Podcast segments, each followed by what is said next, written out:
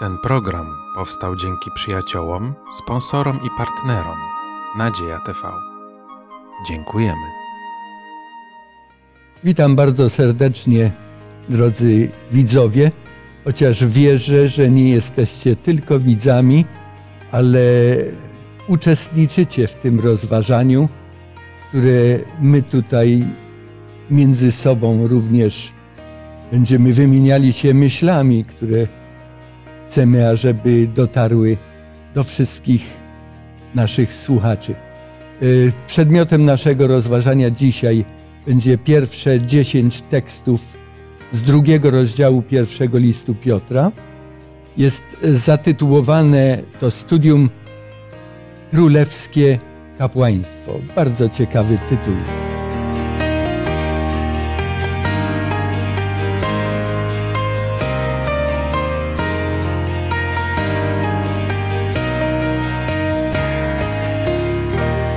My, biorący udział w tym rozważaniu, jesteśmy w Kościele Adwentystów Dnia Siódmego w Podkowie Leśnej i ze mną jest Małgosia, Ryszard i Halinka. Moje imię to Władysław. Chcemy rozpocząć modlitwą to rozważanie, dlatego że mamy do czynienia ze Słowem Bożym. Ukochany Ojcze, gdy będziemy rozważać Twoje Słowo Boże, prosimy Cię o Ducha Świętego, byś nam, Panie, dał mądrość, byśmy potrafili powiedzieć to, co Ty byś chciał. Bądź z nami tutaj. Amen. Amen. Amen. Już w Starym Testamencie spotykamy się z tym określeniem i w bardzo ważnym momencie realizacji Bożego planu zbawienia na tej ziemi.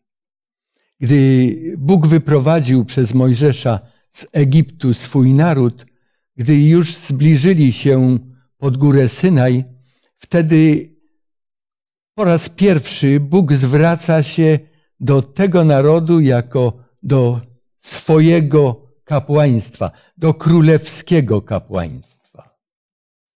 W naszym rozważaniu listu, a, czy listów Piotra, bo na razie zajmujemy się pierwszym listem, ale będziemy mówić i o drugim liście, to zauważamy, że apostoł Piotr to wszystko, co posiadał naród izraelski, te wszystkie przywileje, te wszystkie zaproszenia, przedstawia chrześcijanom i z treści tych wypowiedzi wynika, że to nie są koniecznie chrześcijanie pochodzenia żydowskiego. Już w pierwszych dwóch tych studiach, które były tutaj przedstawione, zauważyliśmy, że raczej apostoł Piotr ma do czynienia z tymi, którzy nie należeli według więzów krwi do narodu izraelskiego, do narodu Bożego. I dlatego chyba w tym pierwszym liście przybliża im wiele zagadnień znanych dobrze narodowi wybranemu, narodowi przymierza, ale nieznanych tym, którzy uwierzyli w Jezusa Chrystusa, a z urodzenia nie byli Izraelitami. I chciałbym teraz, abyśmy zastanowili się, jakie rady Piotr daje tym ludziom, którzy no wyrośli w innej kulturze, do czego innego byli przyzwyczajeni, inne wartości życiowe cenili. Teraz stali się chrześcijana, chrześcijanami. Jakie rady? Tu na samym początku tego drugiego listu Piotr przekazuje nam. Czy ktoś chciałby przeczytać przynajmniej pierwsze trzy teksty? Odrzuciwszy więc wszelką złość i wszelką zdradę i obłudę i zazdrość i wszelką obmowę, jako nowonarodzone niemowlęta zapragnijcie niesfałszowanego duchowego mleka, abyście przez nie wzrastali ku zbawieniu, gdyżeście zakosztowali, iż dobrotliwy jest Pan.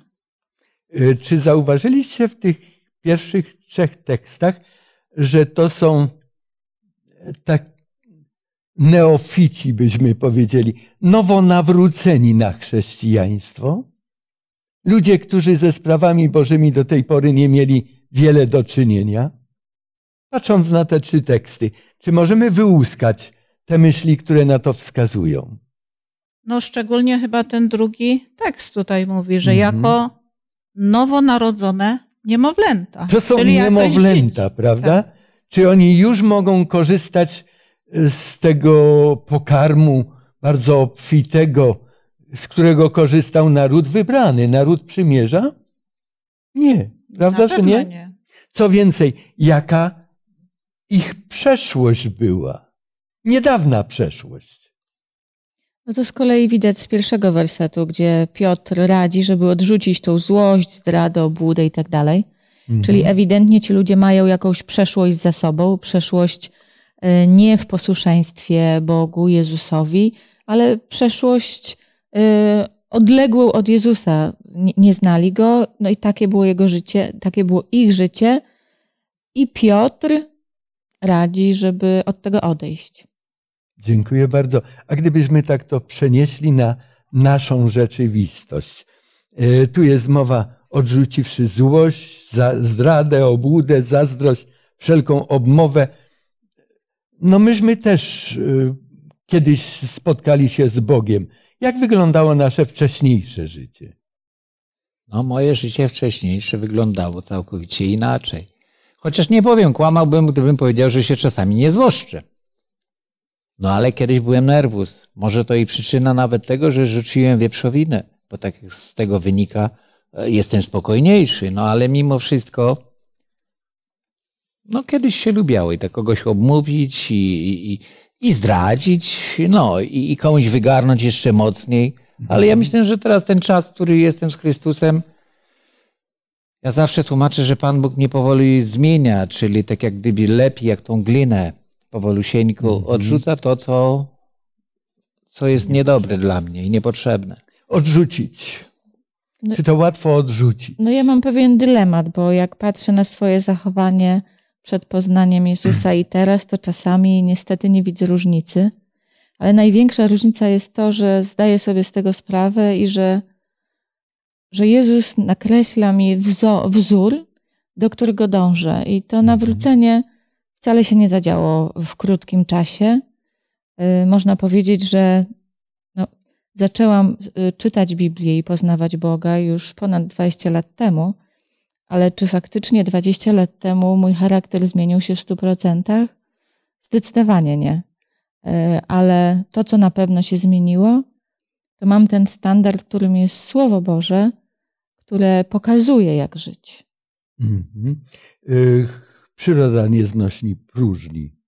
Gdy poodrzucamy to wszystko, czemu hołdowaliśmy do tej pory, ja stawiam tę granicę w momencie naszego nawrócenia, w momencie dowiedzenia się, że jest coś lepszego, to jeżeli nie zajmiemy czymś innym tego miejsca i, i tych zachowań nie zastąpimy innymi, jakie Piotr proponuje nam, chrześcijanom, życie od tej pory, gdy już dowiedzieliśmy się, że warto z Bogiem iść. Już mamy przedsmak tego, prawda? No Piotr mówi, żeby, żeby nie obmawiać ludzi, żeby pragnąć jednak iść z prawdą, żeby nie kłamać. A to jest najważniejsze w życiu, no bo ktoś myśli, że jak ktoś mnie dzisiaj okłamał, że to nie wróci. Ja i tak to kiedyś wróci, kiedyś to tak jak zatoczy mały krąg i z powrotem jest. Także Piotr, ja myślę, że chciałbym nawiązać nawet do początku tego, co Piotr kiedyś miał przeciwko tym nowonawróconym chrześcijanom. Mi się najbardziej to podoba, jego ta spotkanie Piotra i Korneliusza. Przepraszam, że, że troszeczkę się cofnę, ale chodziło tu o tych nowych chrześcijan i starych. Czyli jak miał on ten, ten, to widzenie z tym prześcieradłem, opada, opada to prześcieradło z żywnością. Nie, przenigdy, Panie, nie będę jadł. Ale w rzeczywistości później Pan mu wytłumaczył, że to chodzi o tych właśnie innych ludzi, a nie konkretnie o jedzenie. Mm-hmm. I wtedy on poszedł do Korneliusza i cały dom Korneliusza ochrzcił się, przyjął Słowo Boże. I właśnie to jest takie cudowne, że, że mimo tych, tych naleciałości dawnego charakteru, Pan potrafi przywołać i tych właśnie niechrześcijan i od nowa ich prowadzić swoją drogą. To chciałem właśnie Chciałbym powiedzieć. Chciałbym wejść w ten moment. Piotr podejmuje znowu tych chrześcijan z pogan, z tych ościennych narodów i popatrzmy, jak kolejno, może od wiersza czwartego, czwarty, piąty, szósty, wprowadza tych wierzących w zagadnienia, które nie mogły być im wcześniej znane. Nowe pojęcia, nowe rzeczywistości. Dla Żydów one były czymś oczywistym. Dla chrześcijan jest to zupełnie coś nowego. Chcielibyśmy przeczytać te cztery te teksty od czwartego do szóstego. Natomiast może, może poproszę Małgosię, aby czytała, ale my myślmy o tym, żeby znaleźć odpowiedź, co z tego ci nowonawróceni mogli rozumieć. Co my z tego rozumieliśmy, gdy pierwszy raz zetknęliśmy się z tymi rzeczywistościami. Małgosiu, proszę. Przystąpcie do niego, do kamienia żywego, przez ludzi wprawdzie odrzuconego, lecz przez Boga wybranego jako kosztowny. I wy sami, jako kamienie żywe, budujcie się w dom duchowy, w kapłaństwo święte, aby składać duchowe ofiary przyjemne Bogu przez Jezusa Chrystusa. Dlatego to powiedziane jest w Piśmie: oto kładę na Syjonie kamień węgielny, wybrany, kosztowny, a kto weń wierzy, nie zawiedzie się. Dziękuję bardzo. Ech. Wszyscy ludzie, niezależnie od, od orientacji religijnej, na pewno wiedzą sporo na temat budowli, obserwują, jeżeli sami, tak jak Ryszard, nie są w rzemiośle. Ech. No ale co te teksty oznaczają? Mamy przystąpić do jakiegoś kamienia, mamy wejść w jakąś budowlę, mamy być żywymi kamieniami. Co to znaczy? No może powiedzmy sobie, co to był ten kamień węgielny. Tak, no właśnie. Co tutaj pisze, nie? Szczególnie no, teraz mamy inną technologię budowy, prawda? Mhm. Bo teraz jak zaczynamy budowę jakiegokolwiek budynku, to zaczynamy od fundamentów. Fundamenty, mhm. które są wylewane nie z kamieni, nie układane z kamieni, ale z betonu, mhm. prawda? A w tamtych czasach, gdy Piotr pisał, było to zupełnie inaczej, szczególnie na wschodzie. I kamień węgielny był to kamień, który był jakby głównym, podstawowym kamieniem. Narożny kamień. Narożnym, który łączył wszystkie inne, jakby te ściany mhm. budynku, spajał to. Mhm. No i właśnie tutaj Piotr porównuje i mówi właśnie do tych ludzi, że tym kamieniem, z tego co już w tekstach tutaj, których możemy przeczytać później, jest powiedziane, że tym kamieniem jest Jezus Chrystus. Mm-hmm, mm-hmm. I wy przystąpiliście właśnie do tego głównego, podstawowego kamienia, czyli mm-hmm. do Jezusa Chrystusa. Jakieś myśli się nam może nasuwają w związku z działalnością Chrystusa, z tymi dwoma narodami, z tym kamieniem węgielnym, czyli tym, tym narożnym kamieniem, prawda? Na węgle, jak to dawniej ludzie mówili. Tak. Czy, czy to ma jakieś znaczenie do tego, że istniał naród izraelski, teraz nowe narody przychodzą. Tutaj jest kamień węgielny, który ma tę budowlę w jedną połączyć, żeby to się nie rozleciało. Jaka jest funkcja Jezusa Chrystusa? No, Jezus Chrystus został właściwie przez naród izraelski odrzucony. Aha. Odrzucony został, a ci, którzy później przyjęli naukę, czyli ci nowonarodzeni, jak gdyby z innych narodów, przyjęli Chrystusa jako Zbawiciela. Mm-hmm. Dlatego są ten obecne podziały. I teraz, i teraz powiedzmy w tym budynku, czyli w tym kościele nowotestamentowym, kto jest? Żydzi czy, czy tylko poganie? Wierzący. Bez Wierzący, ale rekrutujący się z jakiego środowiska? No pogańskiego, no bo z tego względu, że nawet sam Chrystus powiedział, że idźcie, naucz, nauczajcie wszystkie narody. I uczniowie to czynili. Apostoł Paweł powiedział, gdy mówił o Kościele Bożym, że można go przyrównać do oliwnego drzewa. Niektóre gałązki z tego drzewa, które uschły, trzeba było wyłamać i na ich miejsce wszczepić no. inne gałązki. A jak to jest w przypadku tego podobieństwa do budowli? Czy wykruszył się naród izraelski, a przyszli sami poganie i oni stanowią Kościół? No budując, jeżeli mamy kamień narożny, który trzyma całe, całe, cały dom, to ci ludzie to są te właśnie kamienie, czyli Ślicznie. Powstaje cała podmurówka, tak jak Kołbieli, tutaj koło Mińska Mazowieckiego są stare domy, które są typowo z kamienia. To jest coś pięknego. Jeden kamień od drugiego, pięknie, cała podmurówka wielka i na tym dom stoi. To jakby kościół. Ślicznie, stał. Ale ja nie o to pytałem. Ja wiem, tylko mi chodzi o te kamienie. Uni, no. To jest uni. No. A więc powiedzmy sobie teraz, kto stanowi ten budynek, te kamienie żywe. To tu jest...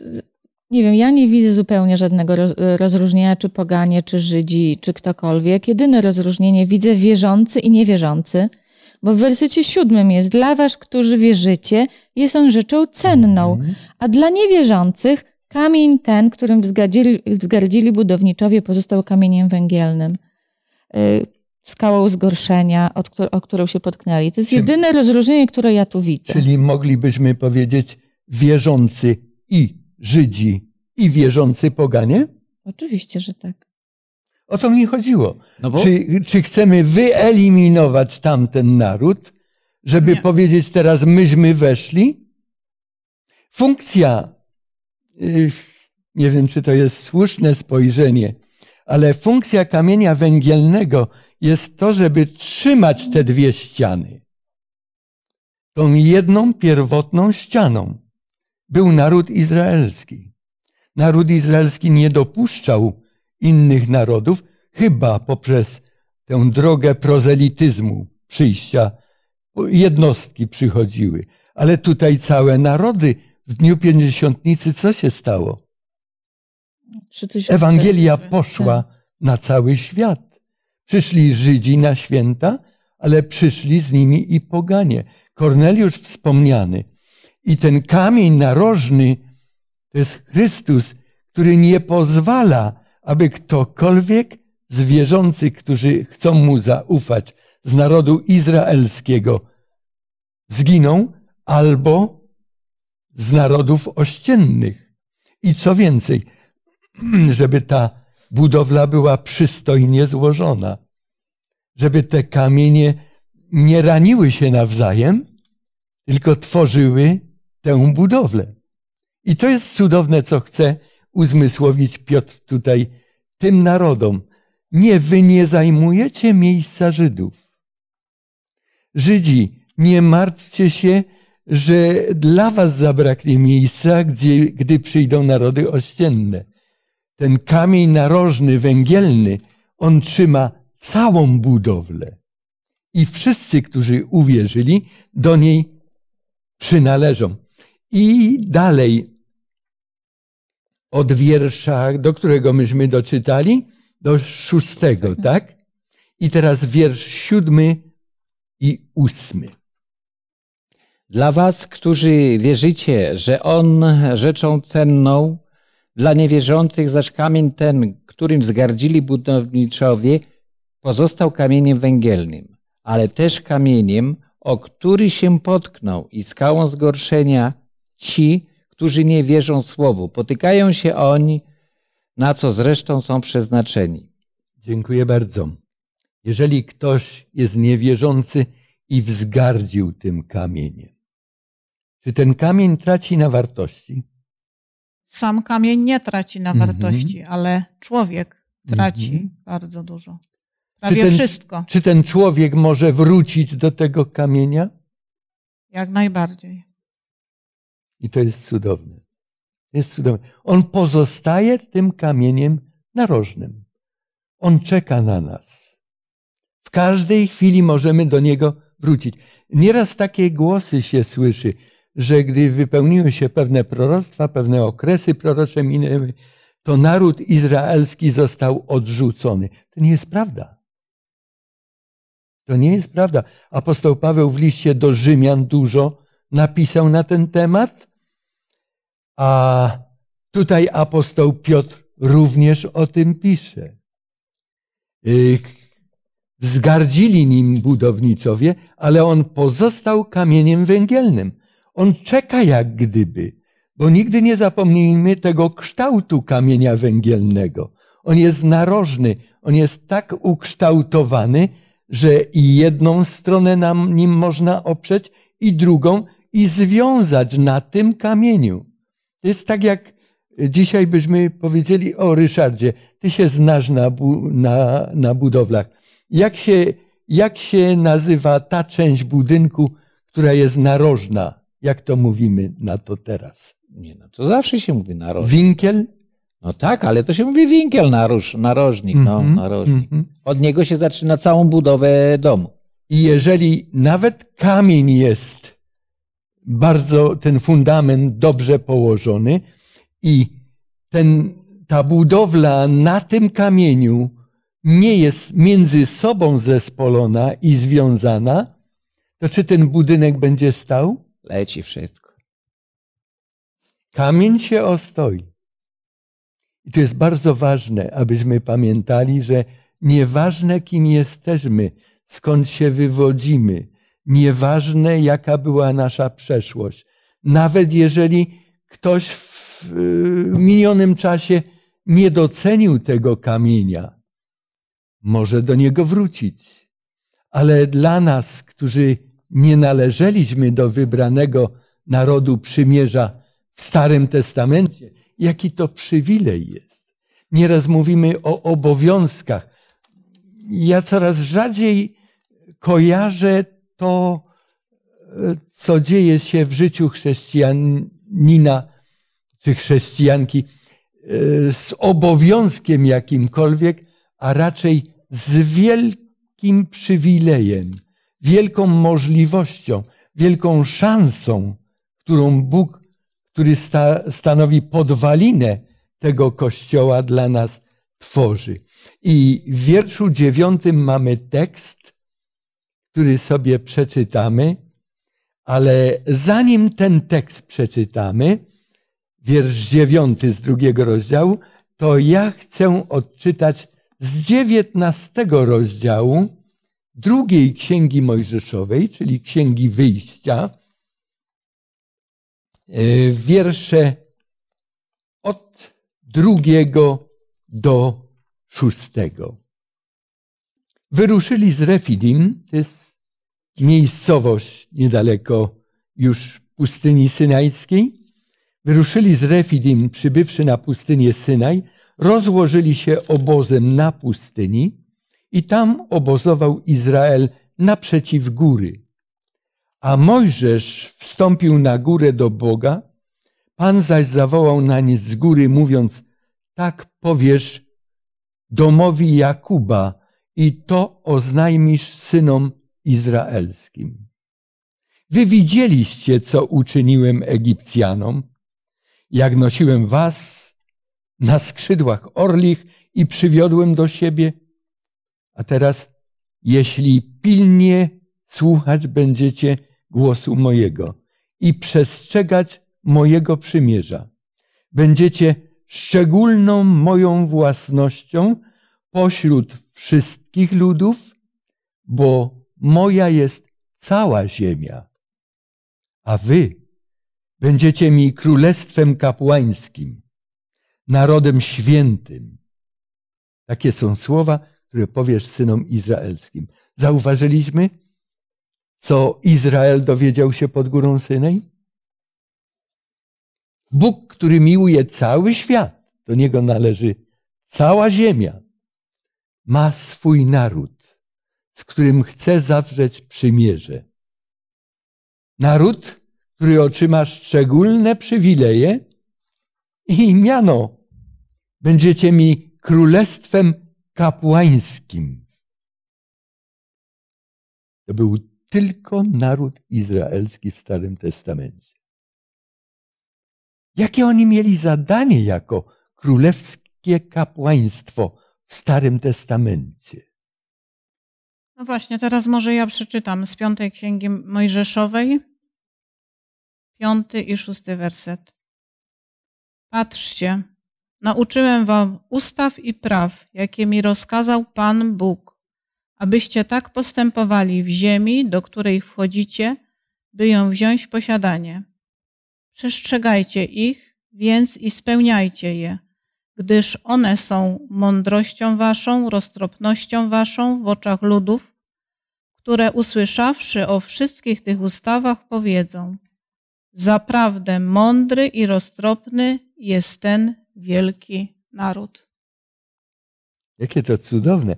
Oni byli narodem niewolniczym. Oni nie byli nawet narodem, który mógł o sobie decydować.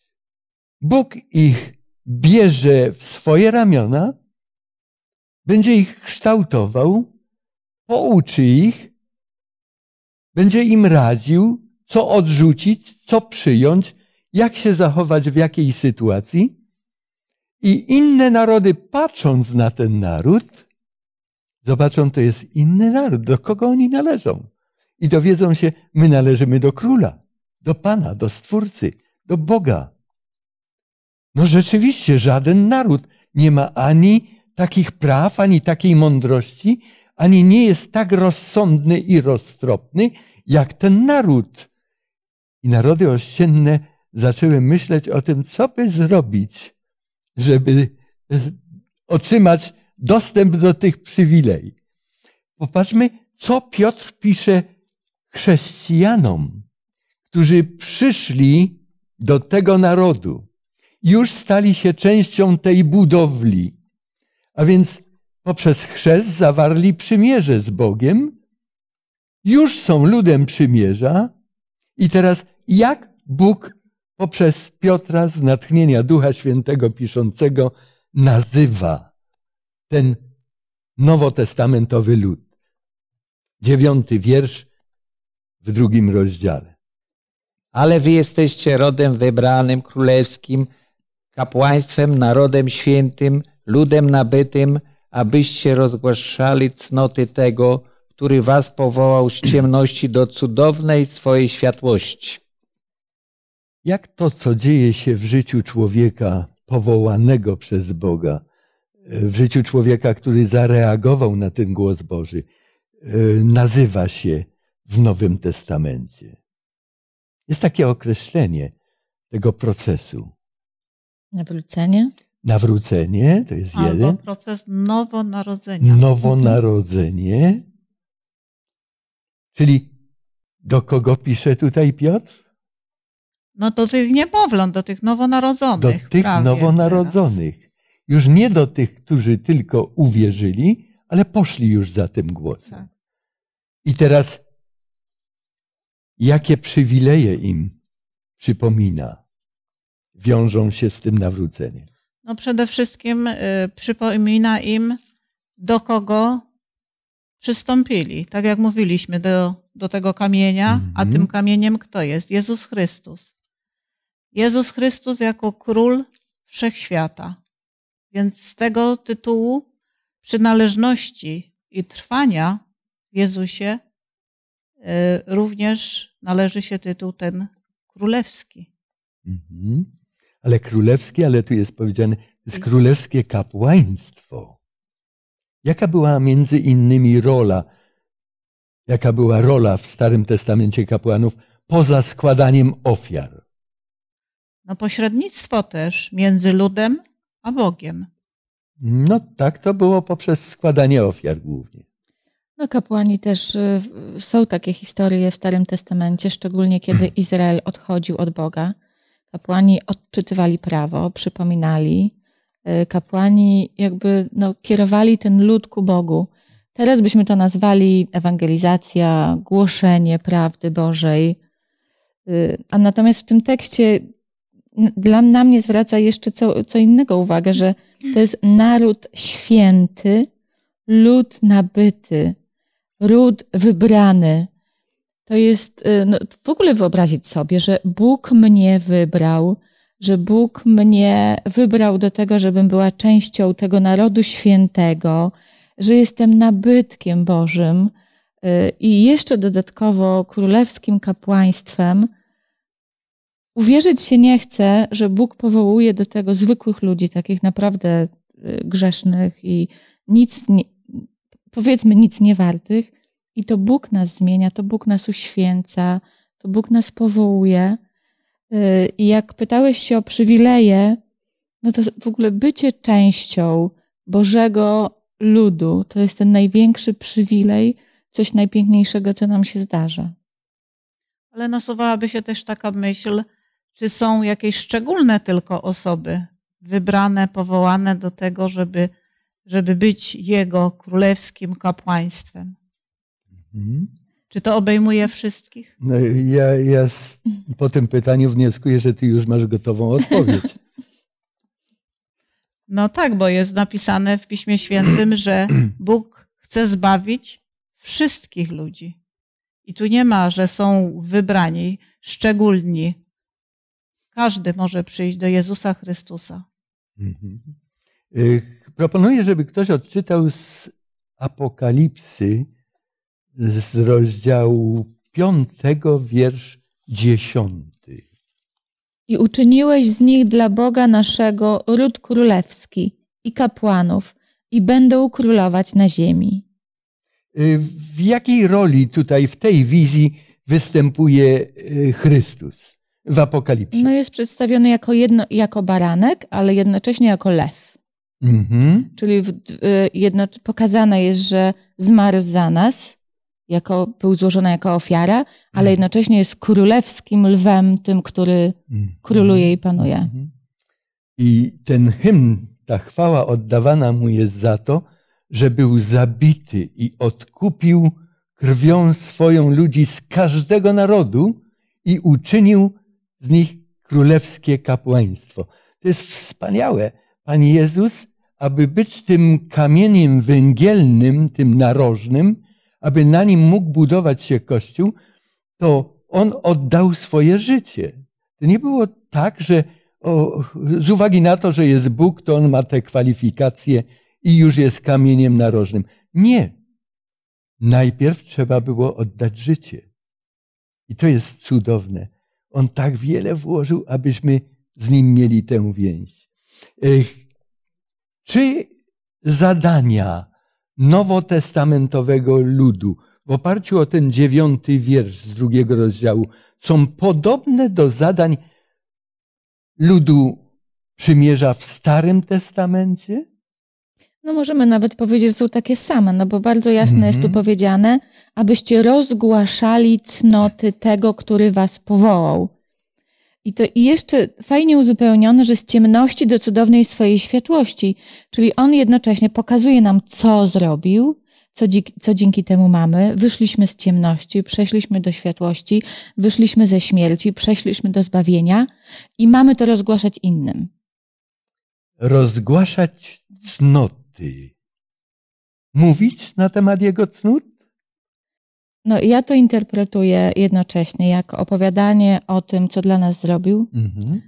ale pokazywanie też, czyli posłuszeństwo, przykład. To jest, można porównać do rodziców i dzieci. W jaki sposób dzieci się od nas uczą, w jaki sposób możemy czegoś dzieci nauczyć. Czy mówiąc tylko? No nie, no bo dzieci, jeżeli będą tylko słyszeć, to równie dobrze to wyrzucą ze swoich myśli. A szczególnie, gdy będą co innego słyszeć, a co innego Dokładnie. obserwować. Natomiast jeżeli będziemy pokazywać, jeżeli będziemy żyć według tego, co mówimy, to dzieci się wtedy uczą. Mhm. No i ja jeszcze mogę powiedzieć, że jak dobrotliwy jest Pan, że gdy do Niego przychodzimy, On nam pomaga, gdy upadamy, On nas podnosi. I nawet gdy czasami sobie tak myślę, że tak jak w tym Apokalipsie w dziesiątym rozdziale, że uczynił dla Boga naród ród królewski. Czyli my jesteśmy rodem królewskim. Czyli tak, Małgosia jest królewną, ona także jest królewną. No a ty księciem. No, no z tego wynika, że tak. tak. Ale kochani, to jest tak cudowne, dlatego tak jak Małgosia powiedziała, że to tak. jest niewyobrażalne. On oddał dla nas życie, my do Niego należymy i to jest wspaniałe. A rozgłaszać Jego cnoty, no przecież rzeczą wiadomą, Pan ile w moim życiu uczynił dobrego, ile mi pomógł i wysłuchał moich modlitw i, i moje serce do Niego lgnie. I to jest cudowne, że gdy nawet opowiadam komuś o Bogu, to zauważyłem to, jak, jak ci dwaj uczniowie, gdy szli z Jezusem i serce w nas pałało. Ja jak zaczynam opowiadać, to tak jakby coś we mnie jakaś tak, tak jakby lokomotywa się Nakręca rozpędzała. Się, tak. Rozkręcam się, rozkręcam się, czyli o, może, może troszeczkę mniej, wolniej. Ale to jest cudowne mówić o Panu. Mhm. Ale można by powiedzieć, jeszcze piękniejsze jest to, gdy o tym świadczymy naszymi czynami. Bo często nasze słowa są, ale nie mają potwierdzenia w naszych czynach. Tak. Bardzo proszę Małgosiu, abyś odszukała w ósmym rozdziale Księgi Proroka Zachariasza, wiersz dwudziesty trzeci. Posłuchajmy go uważnie. Tak mówi Pan zastępów. Stanie się w owych dniach, że dziesięciu mężów ze wszystkich języków narodów odważy się i uchwyci się rąbka szaty jednego Judyjczyka, mówiąc, pójdziemy z wami, bo słyszeliśmy, że z wami jest Bóg. Pamiętacie, gdy Chrystus uzdrowił w krainie gadareńskiej tego człowieka nieszczęśliwego i później on chciał zostać ze Zbawicielem, a Jezus swoim zachowaniem wyraźnie dał mu do zrozumienia, że nie pójdziesz ze mną, ale zarazem niewerbalnie dał obietnicę, ale ja pójdę z tobą. Wrócisz do swojego domu, do swojej rodziny. Ludzie zauważą, że jesteś inny i ty im po prostu powiesz, co się stało. W Starym Testamencie prorok Izajasz zapisał taką obietnicę Bożą. To jest obietnica z czterdziestego trzeciego rozdziału proroctwa Izajasza i tam wiersz dwudziesty pierwszy. Lud, który sobie stworzyłem, będzie zwiastował moją chwałę. Lud, który sobie stworzyłem. A więc tu chodzi o to nowonarodzenie. On powinien zwiastować moją chwałę z wdzięczności. Tak? Ta kamera, którą ktoś tam wyprodukował, dał gwarancję, że ona będzie idealnie działała. Dlatego, że ta kamera się o to postara? O nie. Nie. O to zadbał ten, kto ją skonstruował. Tak. To Bóg gwarantuje. To nie jest nawoływanie, powinieneś, no popatrz, ja tyle dla ciebie zrobiłem, zrób coś dla mnie. Nie, coś takiego nie istnieje w relacjach Boga i nowonarodzonego człowieka. Ten człowiek nie może inaczej. To jest przywilej wejść w przymierze z Bogiem. Moglibyśmy tutaj jeszcze dużo na ten temat mówić, ale gdybyście wrócili do Księgi Wyjścia, do dziewiętnastego rozdziału, to tam Mojżesz, gdy miał przemówić do zgromadzenia całego, to miał się zwrócić do Jakuba i do dzieci Izraela. W Starym Testamencie wiemy, że Jakub i Izrael to jest jedna i ta sama osoba. Ale nieraz w narodzie izraelskim dochodziło do tego, że niektórzy zawracali z tej drogi izraelskiej i na powrót wracali do życia jakubowego. Znowu kombinowanie. Znowu to, przed czym Piotr ostrzegał tutaj w pierwszych trzech tekstach tego drugiego rozdziału, że powinniśmy to porzucić. I oni byli znowu Jakubem. ale byli tacy, którzy pozostawali wierni Bogu, szli za Nim, nawet nie wiedząc wielokrotnie, dokąd ich prowadzi. Wiedzieli, że prowadzi ich w krainę szczęścia, prowadzi ich do siebie. I oni Mu ufali. I Mojżesz miał się odezwać i do jednych, i do drugich. Powiedz im, moja jest cała ziemia, ale wy będziecie szczególnym narodem. Z kogokolwiek się rekrutujecie, gdy przyjdziecie i pozwolicie, że ja was na nowo będę mógł ukształtować, stworzyć, to chwałę moją będziecie zwiastować, bo to jest niemożliwe, aby stało się inaczej. Bo to ja spowoduję. Moi drodzy, to jest cudowne, że mamy takiego Boga, który to wszystko nam gwarantuje, który nas wypo- wyposaża, e, abyśmy mogli być do Niego podobni i chce nas dalej prowadzić. Chciałbym, abyśmy również razem z wami, drodzy obserwatorzy czy słuchacze tej naszej dyskusji, tej naszej rozmowy, chociaż operator mi tutaj powiedział, że to był częściowo monolog z mojej strony, no ale tak, tak to niektórzy ludzie mają. Dlatego chciałbym zaprosić was. Jeżeli wszystko zapomnieliśmy, nawet o czym mówiliśmy do tej pory. Nie zapomnijmy jednego. Są rzeczy, z którymi powinniśmy w życiu się pożegnać i są sprawy, które powinniśmy podporządkować Bogu, a On je uporządkuje. On je ułoży i będziemy mogli być z Nim w Jego Królestwie, a dzisiaj doznawać tego zaszczytu bycia Jego królewskim kapłaństwem. Niech Bóg nas błogosławi. Chcemy Mu podziękować też w modlitwie za to rozważanie. Panie nasz i Ojcze, ogromnie Ci dziękujemy za to, że nas powołujesz, za to, że nas wybierasz i za to, że możemy dla Ciebie żyć, że możemy oddać to wszystko, co jest złe i pomóż nam, Panie, to faktycznie porzucić i w całości się Tobie oddać. Prowadź nas, proszę, Duchem Świętym każdego dnia. W imieniu Jezusa Chrystusa prosimy Cię o to. Amen. Amen.